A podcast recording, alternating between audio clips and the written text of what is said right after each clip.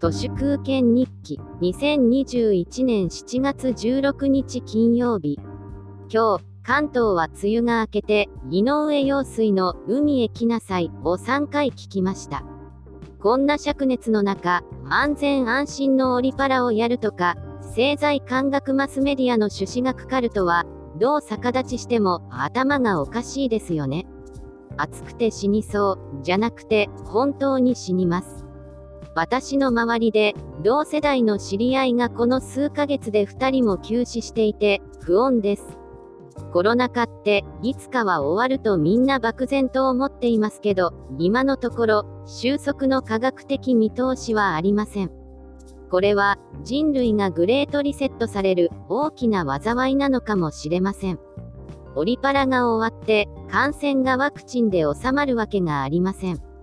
東京の飲食店は8月22日までお休みのところが多いですね。おそらくは、パラリンピックは、おためごかしな理由をでっち上げられて、しれっと中止になります。プラハの春、ならぬ、エタノールの夏。これは、居酒屋革命が起きるかもしれません。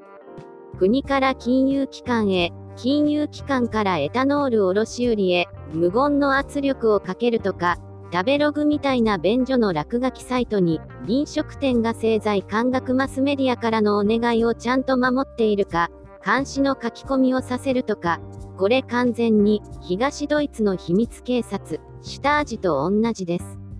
こういう卑しい脅し方は、コロナ禍前の安倍政権による韓国企業への自称、経済制裁とも頭の悪い思考パターンが完全に同じです。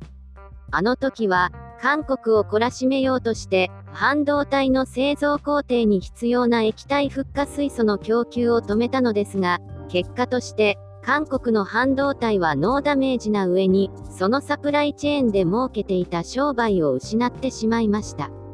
バカすぎますね。私がくだらないサラリーマンやってた頃も、バカな上が、バカであればあるほどよく言っていたのが、知恵を出せ、というセリフで、特にリーマンショック以降の知恵を出せ、とは、違法でも、長続きしなくてもいいから、とにかく何でもやれ、という意味です。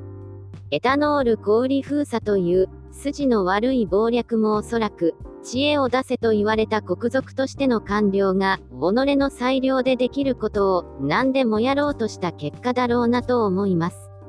こんなエタノール封鎖、太平洋戦争末期の1945年でもやってなかったわけで、エタノール産業しか残っていないこの国では、もはや最後のセーフティーネットを寸断しているわけで、エタノール革命へのファイナルカウントダウンが始まっています。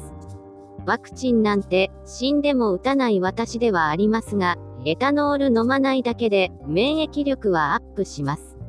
以上、本日も最後までありがとうございました。人の行く裏に道あり花の山。